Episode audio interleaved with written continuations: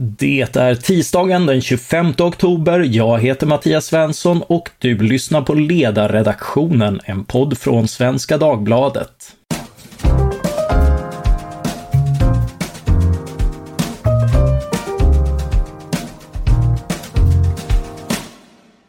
Dagens ämne är etikprövning av akademisk forskning och om den hotar den akademiska friheten.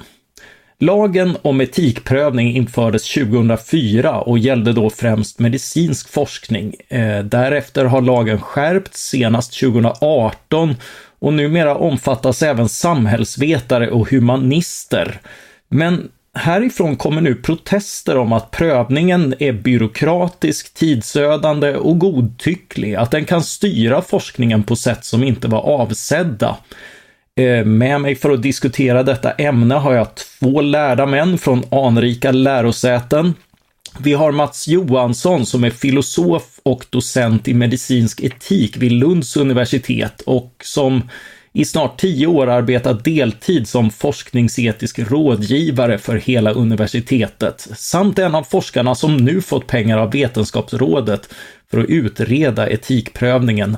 Den har titeln Sila mygg och svälja kameler? frågetecken. En ändamålsenlig etikprövning av humanistisk och samhällsvetenskaplig forskning. Välkommen Mats! Tack!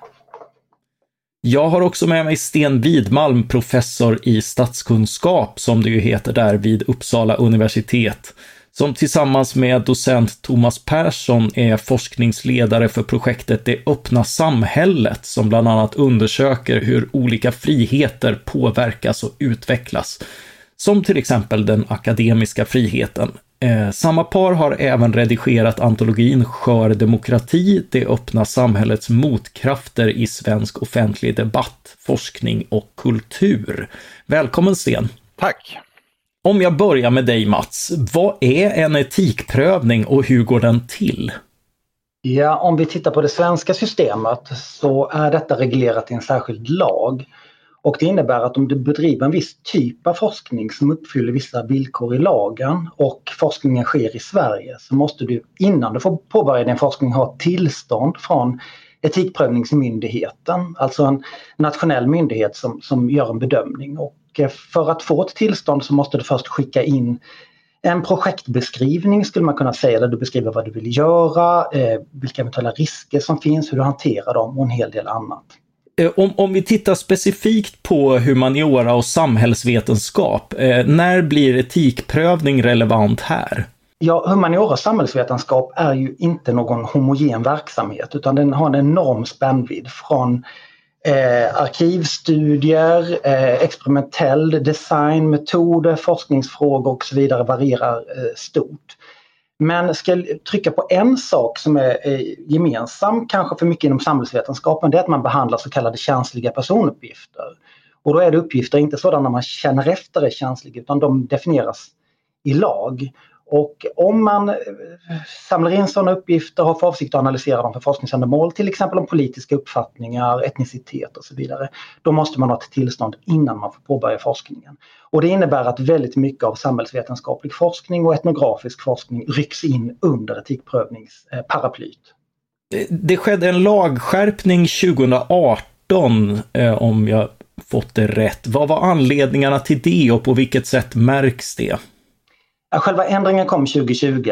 Eh, eh, det, det föregicks då ett arbete som, som, precis som du säger, då kom tidigare.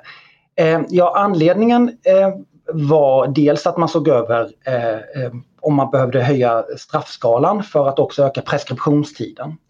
För det här är ett, en form av brott så att säga som tar tid att utreda och uppmärksamma och, och är det för kort preskriptionstid så kan det leda till problem. Men det fanns också andra, andra frågor man ville hantera. Men den riktigt slående förändringen och det är den som slog ner som en bomb, det hade att göra med tillsynen. För att det är egentligen inte så värst mycket som har hänt med etikprövningslagen sedan 2008. Utan eh, den riktigt stora förändringen var att man fick ett tydligare tillsynsansvar hos en specifik myndighet. Tidigare föll det i princip alltid mellan stolarna. Och det gjorde att det blev tydligt tillsynsansvar och ganska hårda, tror jag i forskarnas ögon, eh, åtgärder med åtalsanmälningar och en, en stickprovstillsyn och, och så. Så det var egentligen där jag tror den stora förändringen, eh, det jag tror var den stora förändringen. Du har ju själv eh, deltagit i, eh, i prövningarna ur det här. Vad, vad är dina erfarenheter av, eh, av, av det arbetet? Alltså jag, jag har ju pratat med forskare nu under eh, många, många år eh, från hela universitetet och inte sällan från samhällsvetenskap och humaniora, medicin också förstås. Då.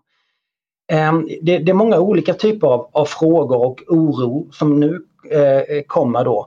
Och min allmänna känsla är att forskare vill göra rätt men att det ibland är svårt att förutse exakt vad det är som krävs av dem.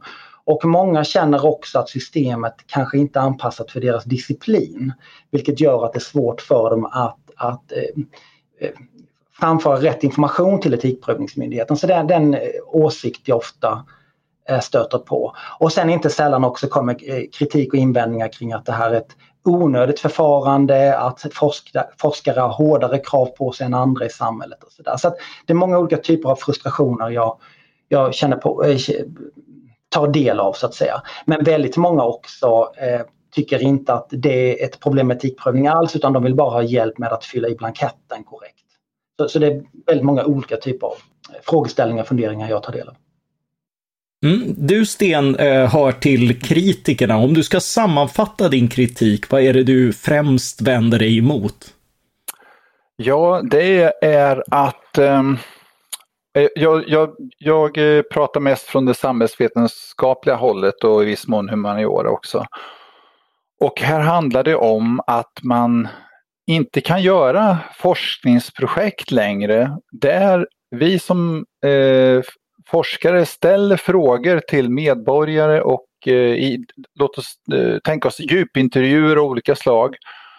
Eh, vi kan eh, intervjusituationer med medborgare, politiker, experter och så vidare. Om vi ska eh, kunna publicera på detta då måste alla frågorna ha etikprövats i förväg. Och om vi inte gör det då, måste, då kan vi åtalas, ställas inför rätta helt enkelt. Och detta har redan skett att forskare ställs inför rätta för att de här väldigt hårda reglerna nu tillämpas. Och eh, efter vi fick några otrevliga fall så har då det spridit sig någon slags panikstämning vid olika universitet i Sverige där man helt enkelt fryser stora forskningsprojekt. Och framförallt är det doktorander som hamnar i kläm också där man då tvingar dem att etikpröva så, i princip allting därför att man vill ju inte riskera att man ställs inför rätta och måste slänga sina, sina forskningsresultat i framtiden. Och det här har då skapat enorma köer till Etikprövningsmyndigheten. Och det vill jag säga att den som eh, har gjort en sån här etikprövningsansökan, det, det, är väldigt prövande att göra detta för att det är en lång ansökan som ska in där allting, även det vetenskapliga innehållet faktiskt omprövas. Och det är formulär som är upprepande i sin karaktär, otydliga i sin beskrivning, som har överlappningar fram och tillbaka. Där man försöker täcka in precis varje möjlig undersökande situation med det då forskaren ska ställa sig inför. Då. Och det här är ju förstås ett dråpslag mot forskningsfriheten. Tänk om ni journalister skulle ställa sig inför sådana krav. Det skulle vara helt oacceptabelt. Men med samhällsvetare och, eh, humanister så går det, då är det okej. Okay. Botox Cosmetic, out of botulinum toxin A, FDA approved for over 20 years. So, talk to your specialist to see if Botox Cosmetic is right for you. For full prescribing information, including boxed warning, visit BotoxCosmetic.com or call 877-351-0300. Remember to ask for Botox Cosmetic by name. To see for yourself and learn more, visit BotoxCosmetic.com. That's BotoxCosmetic.com. Ja, jag försökte höra mig för bland, eh, bland eh, akademiker i bekantskapskretsen och, eh, och fick reaktioner som typ att nej, för mig är det inget problem för jag undviker den typen av frågor. Mm. Man anpassar sig gärna så att man slipper de här prövningarna. Är det, är det någonting ni, eh, ni känner igen till exempel? Ja, jag är ju själv i, i det läget att jag har fått stryka en stor djupintervjuundersökning eh, för det går nämligen inte att genomföra på de premisserna som etikprövningen, eh, etikprövningsnämnden kräver att man ska så att säga i förväg ange vilka frågor som kan dyka upp. Jag menar i ett vanligt samtal så har vi det som kallas för följdfrågor och det är inte tillåtet då utan att man gör en ny etikprövning som kostar pengar, flera månaders väntan och så vidare. Och det här är, det är, det, det är faktiskt helt eh, bisarra saker som inte längre då tillåts. Till exempel så kan du inte säkert använda offentliga uttalanden från till exempel politiker ifall de inte medger detta i förväg att det används i din forskning. Du kan inte sitta och titta på en tv-apparat längre och lyssna på vad någon säger och sen citera detta rakt av. Eh, eh, eh, I din forskning utan att göra en etikprövning för att vara säker på att du inte blir åtalad efteråt.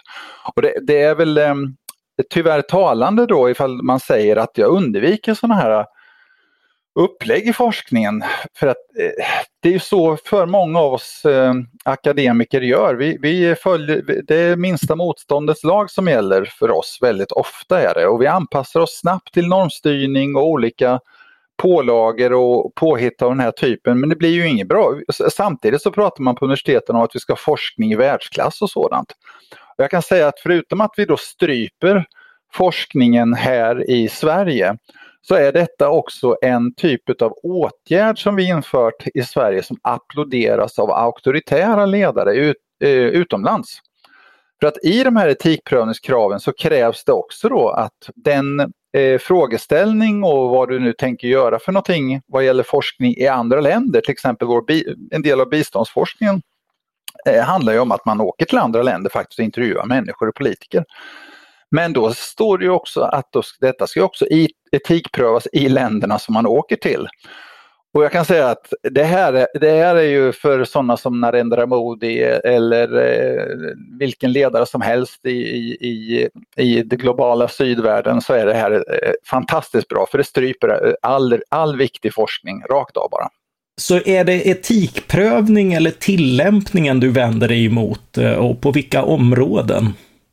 Ja, det här är jättesvårt var man ska börja någonstans och nysta i detta. Men jag tror att den här lagstiftningen som, som har eh, trätt i kraft, den är för hårt formulerad helt enkelt. Och det här med att bara små avsteg eh, ska, ska man väcka åtal på ifall man upptäcker några sådana fel. Då. Och det här med att man har först eh, etikprövning, sen så har man en översyn på detta och så vidare. Det är ju flera myndigheter som är involverade i detta totalt sett så är det en konstruktion också. Nu ska jag verkligen, eh, nu kommer jag låta kanske lite konspiratorisk här men, men det här är vad som är slående när man tittar på hur systemet ser ut så passar det väldigt bra ihop med hur anslagen till svensk forskning ser ut.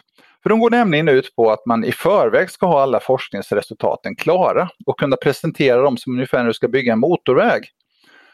Eh, och sen då så passar det här etikprövningssystem på detta. Allting ska anges i förväg och så kontrollerar man att det angavs i förväg och sen ska detta rulla på på det sättet. Då. Men forskning är ju någonting helt annat. Det kräver fantasi, explorativ eh, inställning och sådana saker. Så på det sättet så, så, så blir det ju en total strypning. Men samtidigt ska man komma ihåg också så är det ju mycket forskning som slinker igenom etikprövning som är i, vad jag uppfattar som är liksom ja, svår, svår, svårsmält men där har man då kunnat stipulera frågorna i förväg och sådant. Då, så det, det glider igenom.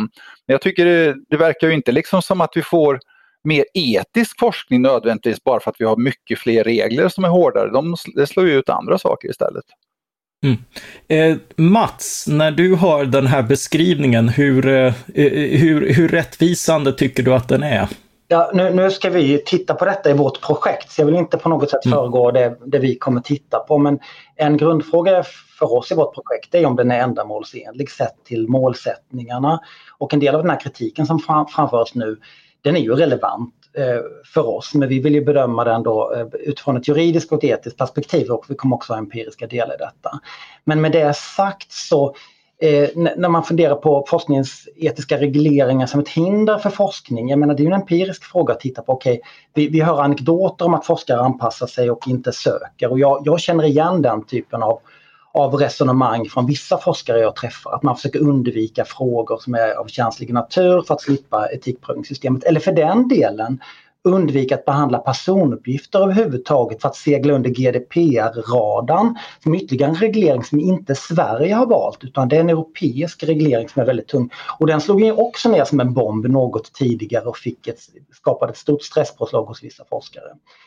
Eh, jag, jag, är inte så säker på att forskningens frihet är hotad riktigt på det sättet som beskrivs här. Jag ser absolut de här riskerna men, men jag ehm, Alltså etikprövning är i sig inte ens i samhällsvetenskap något svenskt påhitt. Det är inte detsamma som att, att eh, det inte är behäftat med problem. Men däremot finns det en stor skillnad i att vi har ett nationellt system med stöd av en lag som kan upplevas som tungrot medan många eh, andra lärosäten i världen har så kallade institutional review boards där universiteten själva äger förfarandet. Och då kan man säga att det är på gott och ont så att säga. Men en, en förändring är att universiteten själva kan sätta upp regler för undantag och, och eh, riktlinjer som ska gälla för, för forskningen. Så att även om man vill ha etikprövning så, så, så gäller det. Och sedan när man talar om också kritik av, av eh, forskning, man ska komma ihåg att det är nästan svårt att få ett dubbelt avslag i etikprövningsförfarandet. För först kan du få ett avslag av EPM, alltså Etikprövningsmyndigheten.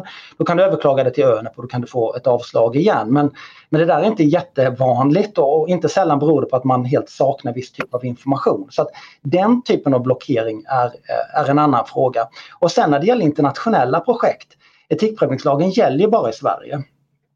Eh, och, och det är ju både en, en, en, naturlig sak men det är också en, en, begränsande sak. Och ibland kan det mycket väl vara så här att man måste ha ett etiskt tillstånd i andra länder och det kan följa enligt annan lag så att säga.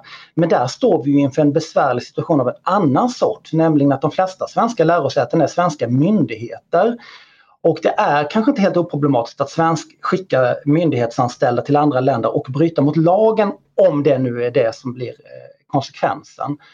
Eh, och, och, där sticker Sverige också kanske ut delvis genom vår eh, myndighetsorienterade lösning av, av lärosäten. Alltså att det här är väldigt komplicerat. Du är inne på det här. Sverige är rätt unikt i att pröva, etikpröva forskning i lag. Eh, och eh, hur, hur, klarar man sig i andra länder? Du var inne lite grann på det.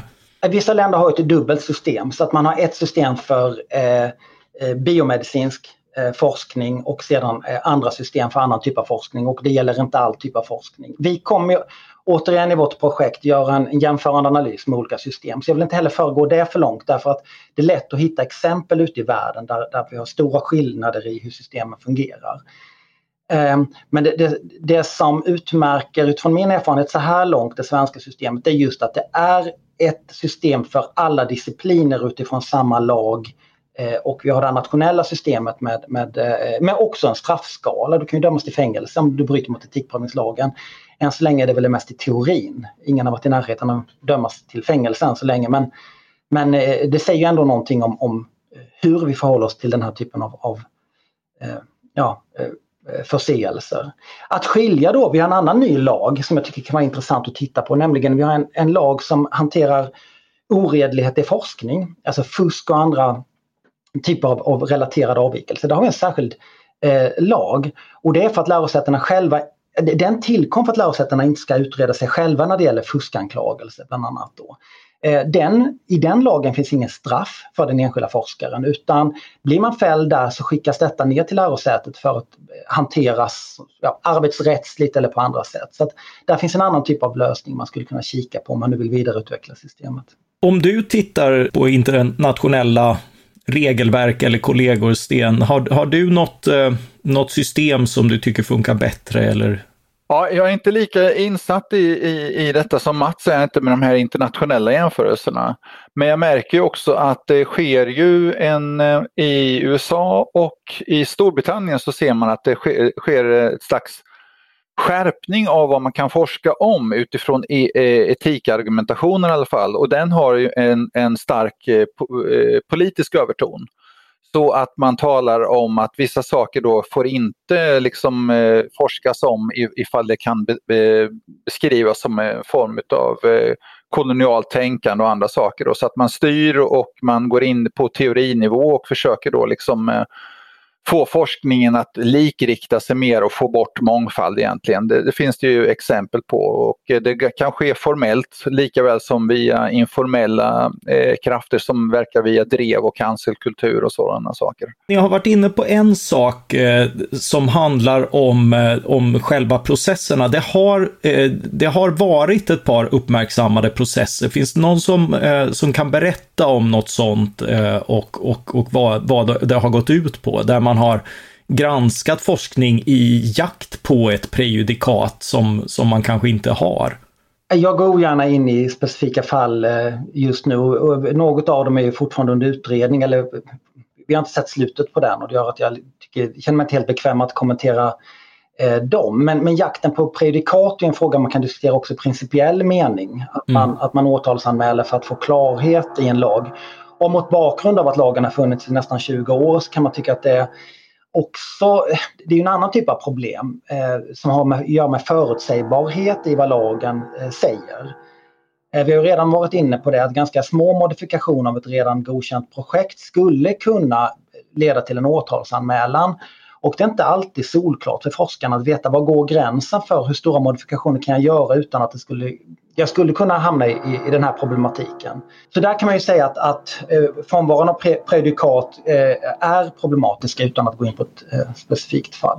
Får jag bara skjuta in en sak när det gäller forskning och mm. frihet? För att etikprövningssystemet har ju då blivit anklagat för att eh, underminera eh, friheten på olika sätt. Men detta är ju en av många komponenter i forskningsverksamheten som man kan ställa sig Eh, inte frågande till men i alla fall ett kritisk blick till. En annan hela finansieringsmodellen. Eh, det, alltså det stora problemet för, för huruvida forskare får göra en viss sak eller inte skulle jag inte säga är kravet på etikprövning utan det är om du får pengar och tid för att göra det överhuvudtaget. Den forskare som får pengar för att bedriva viss typ av forskning kan jag nästan garantera kommer trocklas igenom etikprövningssystemet eh, med stöd eller, eller själv men, men att det finns många andra kraftfulla mekanismer som kan liksom stoppa viss typ av forskning. Och kanske helt ofrånkomligt så. Det, det, är, det är inte oändliga resurser utan det är en meritokrati eh, med allt vad det innebär. Men, men icke desto mindre så det är en väldigt stor eh, en viktig faktor eh, när det gäller att begränsa forskares möjlighet att göra ja, det de vill. Alltså jag vill bara påminna då, eftersom du säger på det här sättet Mats, jag förstår också det att du, jag, jag ser poängen med att vi måste ha någon slags system för att kunna etikpröva, det, det är vi nog alla överens om. Men eh, det som eh, Mattias tog upp i början var, det är ju någonting som får en selektionseffekt. Så vi ser ju inte vad som stängs ute. Därför att man vet ju hur etikprövningsreglerna ser ut. Och därför så, som du sa då, så kanske det inte dyker upp så många fall då som, som blir, eh, leder till fällande domar och sådant. Men, och jag tycker liksom inte att vi får gå så långt att vi sitter och liksom är nöjda med att åtminstone har ingen hamnat i fängelse. För det är liksom det tycker, jag tycker att vi har hamnat i en bizarr situation i så fall. Och det är ju ändå ganska, det är ju flera åtalsanmälda projekt här eh, under senare tid och en forskare i Örebro som på en pedagogik fick kasta, sju, kasta bort sju års forskning och hamnade sen i en personlig kris på grund av att det skedde Eh, en prövning, en omprövning utav de etik... Eh, man, man godkände inte att man på, på lokal nivå så att säga tyckte att de etiska kraven uppfylldes utan man gick på den här forskaren och fullständigt krossade den personens karriär. Det, är ju, det här är ju katastrof.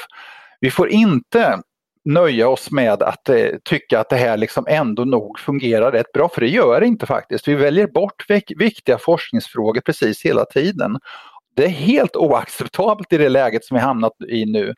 Och Anna Ekström försvar, har försvarat det systemet som, som vi har nu och har sagt, i, jag, läst, jag har debatterat mot henne i väldigt kort om forskningsfrihet men hon gömmer sig snabbt bakom vårt re, re, regelsystem om att vi, har, vi inte ska tillåta ministerstyre och sådana saker. Men det gör man väldigt godtyckligt också så jag hoppas att eh, inte bara du Mats hamnar på en mer kritisk linje utan även Mats Persson också gör detta snart.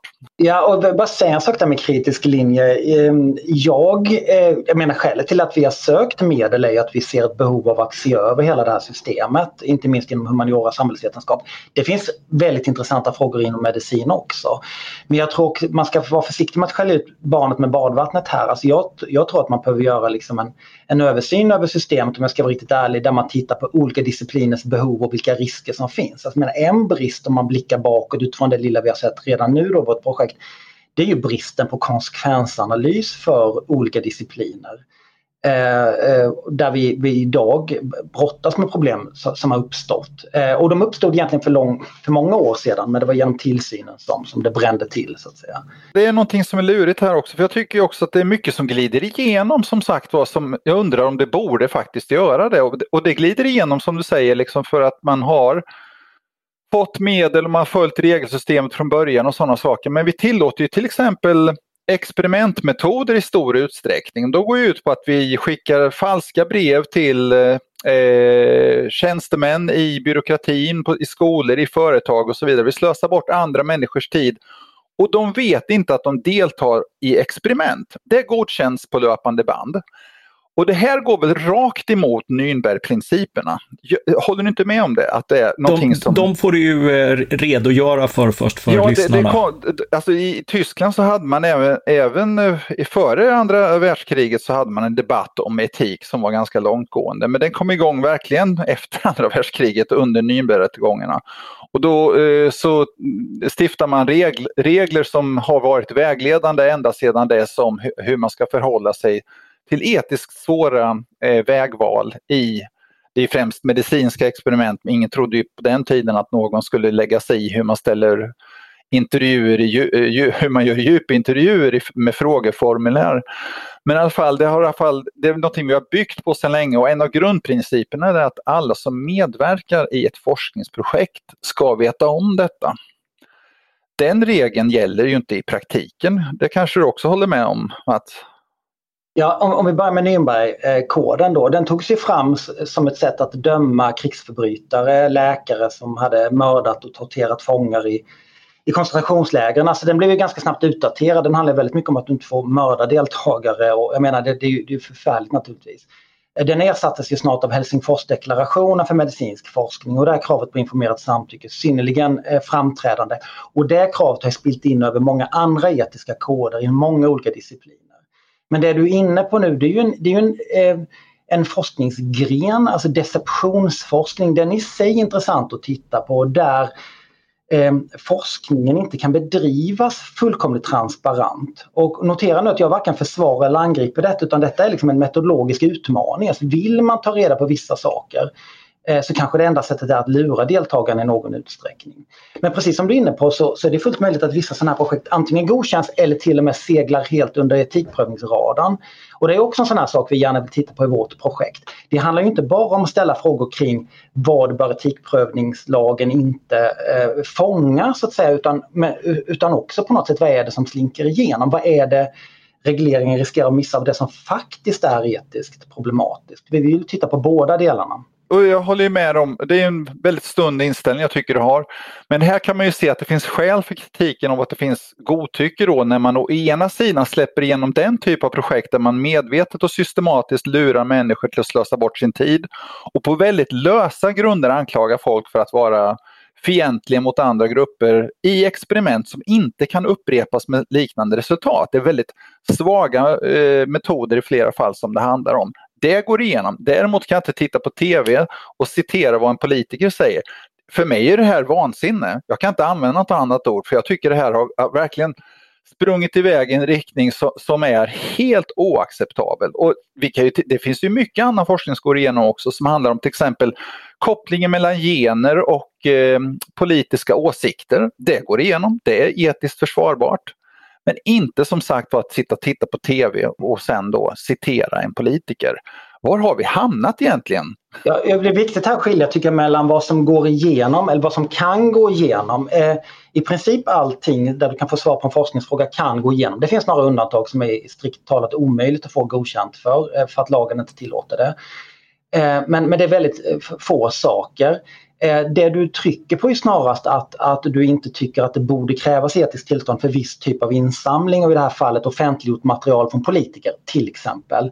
Men vi, om vi har kända politiker som gör ett uttalande i media, då är det en känslig personuppgift enligt lag. Om du studerar detta, systematiserar det till exempel, eller citerar det, ja då blir det en behandling av de här uppgifterna. Det kan man uppfatta som, som är en problematisk aspekt av detta. Men man kan vända på det och säga att det finns andra uppgifter som är tillgängliga på, in, på nätet på ett sätt, till exempel från personer på Twitter eller, eller i olika forum som kan upplevas som som låsta för de som deltar i det men som inte är låsta.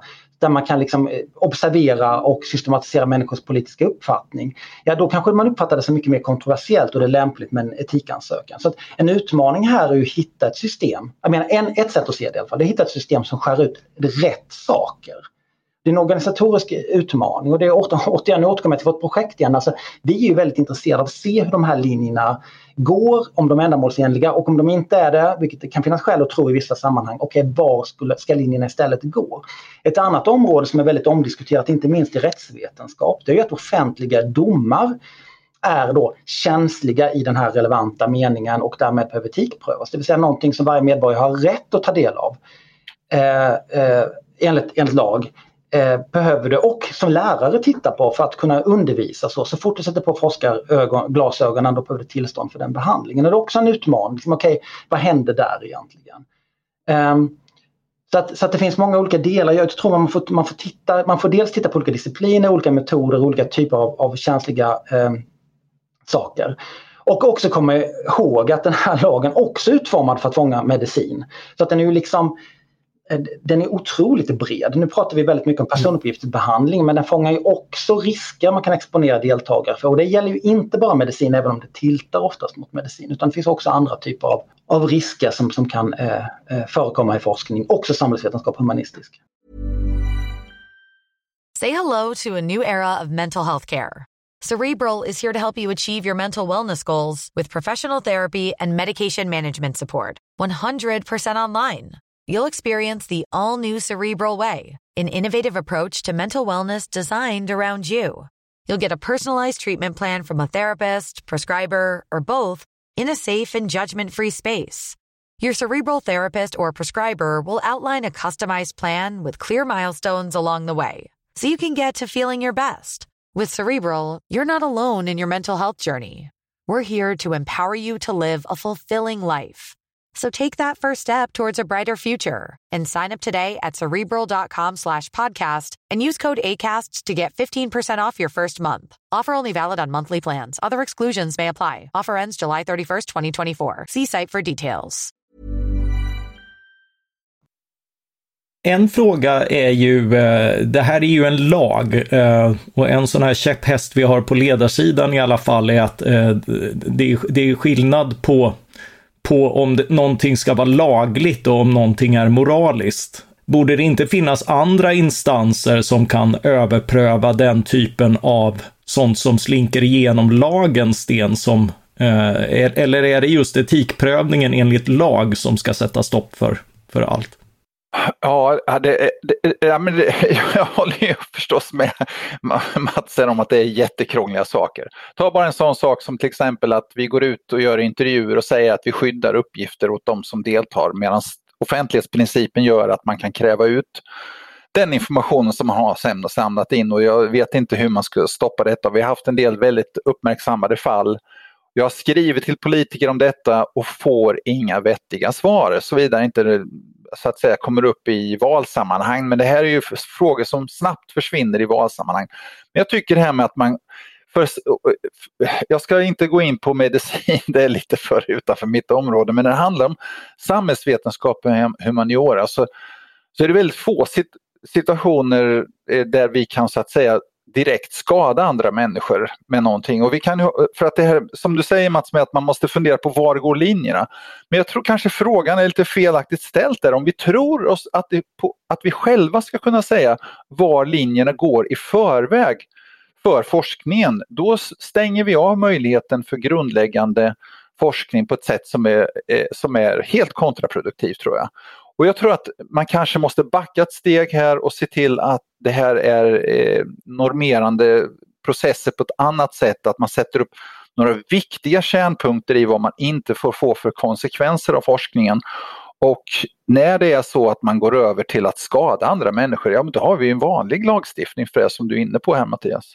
Ni har båda varit inne på det, men, eh, men lite mer formellt. Eh, finns det fler exempel än etikprövningen som är problematiska för, för den fria forskningen? De forskare jag pratat med nämner ofta eh, e EUs integritetsskyddslagstiftning, GDPR, som Mats också tagit upp, och, och även svenska tolkningar av den lagen samt vår offentlighetsprincip som ger andra aktörer rätt till väldigt mycket av forskares material att kanske använda i andra syften.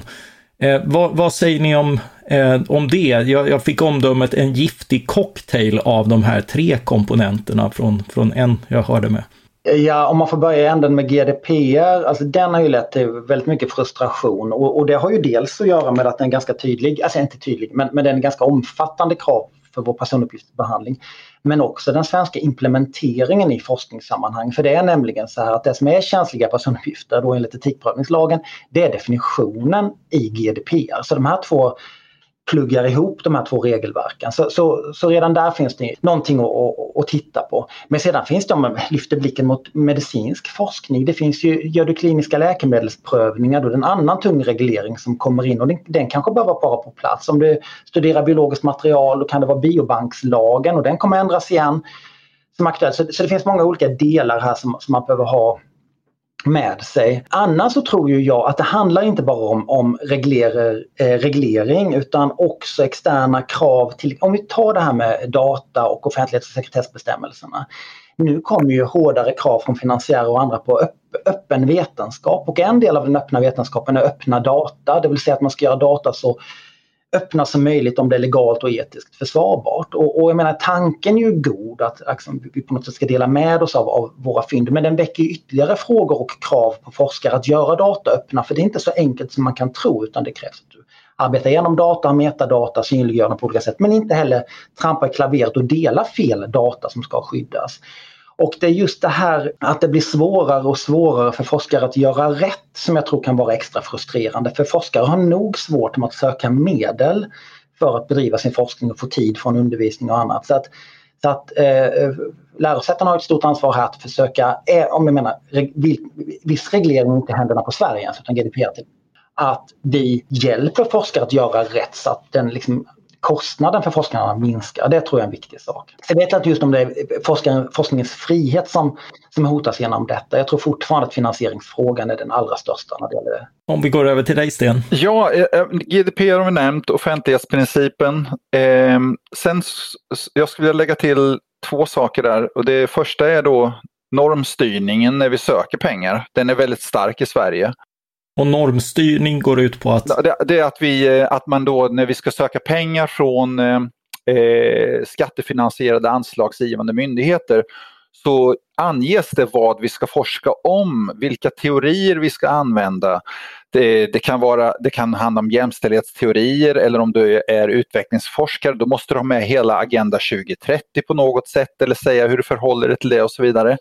Den typen av normstyrning är väldigt eh, eh, unikt stark i Sverige. Terence Karen och några kollegor forskade om, eh, gjorde en undersökning om akademisk frihet eh, i OECD-länder och kom fram till att Sverige rankades fyra från botten tror jag vad gäller akademisk frihet och ungefär 60 procent av tillfrågade svenska forskare anser att de inte kan forska om det de vill forska om på grund av anslagssystemet eh, som vi har här. Och då kommer vi in på detta det är att eh, våra system då, VR och Vinnova och alla andra som får skattemedel för att dela ut forskningspengar, de har ju för stor makt.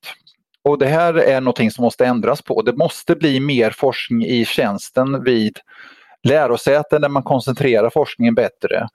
För att vi inte ska, för maktbalansen mellan de enskilda forskarna och anslagsgivarna är helt asymmetrisk idag. För de enskilda forskarna jobbar helt själva de är extremt följsamma tyvärr. Mitt eget skrå alltså. Det är ett stort problem i sammanhanget att, att vi så snabbt anpassar oss för, eh, till från pengarna kommer. För att det är liksom vad vår verksamhet bygger på att vi måste göra då. Och det här, eh, samtidigt då så, så ligger miljarderna då, eh, som nu till exempel så kom det en sån här excellensforskningssatsning som lystes ut av VR Eh, man lägger en halv miljard på tio år här på att bygga upp så kallat excellenta miljöer som är otroligt vagt definierat vad det är för någonting. Men det är klart att vi forskare springer på det direkt fast det handlar om att ja, vi ska bygga nätverk och forskarskolor och så vidare. Det är rätt oklart vad pengarna faktiskt ska användas till men det är inte småpengar. Och det var bara en utlysning som jag nämnde nu som kom precis nyligen. Så det här med att eh, eh, maktstrukturerna har gjort oss till svaga, följsamma och opportunistiska som forskare inom samhällsvetenskap och humaniora i alla fall. Det är ju intressant med tanke på att jag fick lära mig på min, min tid att public choice-teorin var en myt, men eh, det, det, är en liten sido. sido för, eh, utöver anslagssystemen och sådär, har, har juridiken generellt sett fått för stort inflytande på forskningsområdet och är det här exempel på det? Alltså för stort, alltså det beror lite på vilka delar av forskningen man... Det, det, jag, jag, är lite försiktig med, att uttala mig på, på det svepande sättet. Det är ju helt klart att vi nu har delar av, jag menar ta GDPR, ta etikprövningen som just nu skapar en hel del frustration om man upplever det, att, att det här är för stor effekt. Det håller jag med om. Annars så tror jag det, det är just mer, ännu mer grundläggande. Det handlar om externa krav som kommer in och det kan vara, det är väl lite det vi varit inne på nu, liksom, att det kommer krav på det här ska vi nu ge pengarna till. Så det kanske man då behöver anpassa sig till att det är en utmaning, att, att man behöver leva upp till många andra externa krav, inte bara de här inte bara vad lagen säger utan att du, liksom, du ska vara rätt som forskare. Det kan jag tänka mig att ett problem i sig. Men sedan hör det också till, om vi tar etikprövningsprocessen, alltså den, den är ju en juri, juridisk och byråkratisk process. Så i den meningen så har ju det sköljt in över fler projekt. Jag menar tidigare fanns ju inte etikprövning överhuvudtaget inom samhällsvetenskap. Inom medicin hade det funnits längre. Eh, utan det var i så fall på frivillig basis. Så att jag menar, det är inte, det är inte jättenytt eftersom lagen kom 2004 men det är ändå ett krav som har tillkommit. Ja. Sten? Ja, nej men jag håller, det, det här är absolut eh, en, eh, det vi ser nu är en juridifiering av hela vår e, eh, av högre utbildningen. Och det, det har vi sett länge att det, det pågått och det handlar ju om saker som eh, saker som påverkar upphandling, hur vi, varenda litet köp som vi gör ska följa vissa regler som är oöverblickbara och det ska redovisas på sätt som är eh, ogenomträngliga och eh, hopplösa att förstå för oss som är då forskare. Och, eh, vi gör vårt bästa för att följa regler och allting och så vidare men det kommer ju hela tiden bara nya pålagor och detta tar ju bort tid för att kunna bara sätta sig ner och läsa en bok helt enkelt eller sätta sig in i ett ämne på det sättet som krävs för att man ska kunna göra intressant ny forskning. Så det här liksom, ja man kan säga att eh, både ekonomer och jurister, ett slags teknokrati har införts som är skadlig mot, eh, för, för, om vi är intresserade av forskningsfrihet. Då tror jag att de flesta har fått en eh, rätt bra överblick över akademin och vad som kan stå i vägen för den fria forskningen. Avslutningsvis, med risk att jag föregriper ditt forskningsprojekt Mats, tänkte jag fråga er båda om det finns några omedelbara önskemål på regeringen kring vad som kan göras. För min del, och nu talar jag helt, helt utifrån personlig jag tror det hade varit bra med en ordentlig utredning i frågan där man tittar på, som jag nämnde, en disci alltså, disciplinövergripande eh, analys av eh, ändamålsenlighet och eh, eh, och också göra konsekvensanalyser inom olika områden, både vad gäller vilket skydd man kan uppnå eh, men, men också vilka risker som är reella inom området. Annars blir det lätt anekdotiskt. Alla kan ju fantisera ihop en risk så att säga. Men nu kan det låta som jag är mer kritisk än vad jag kanske nödvändigtvis är, men det är nog det jag hade önskat. En ordentlig genomlysning.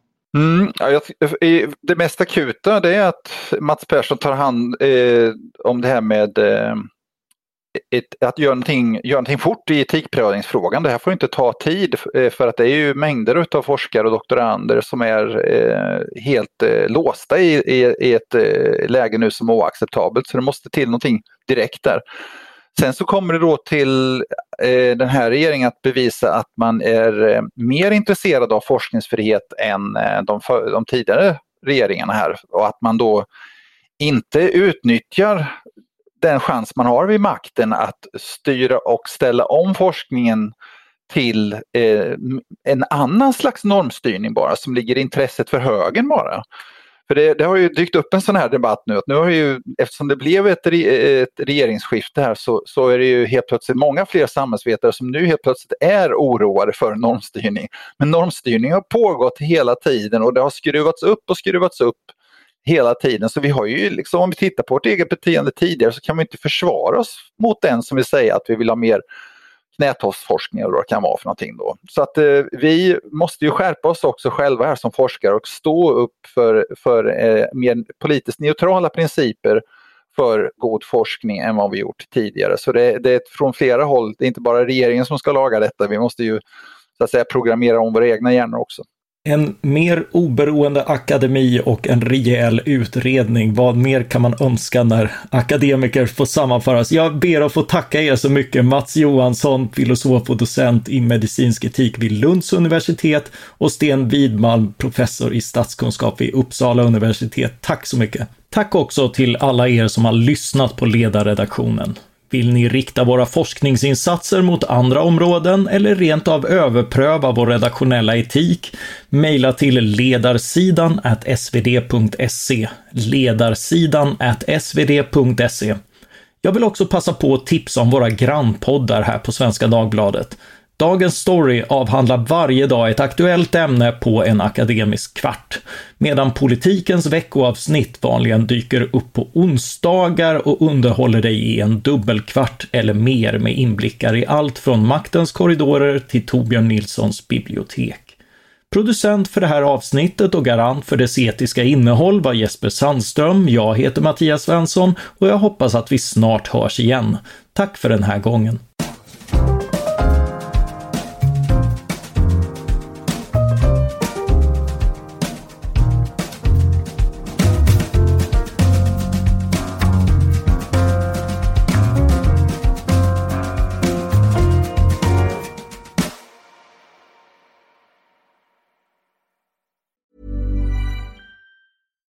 Botox Cosmetic, out of botulinum toxin A, FDA approved for over 20 years. So, talk to your specialist to see if Botox Cosmetic is right for you.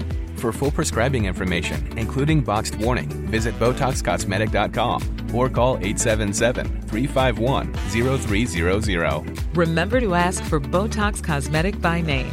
To see for yourself and learn more, visit BotoxCosmetic.com. That's BotoxCosmetic.com.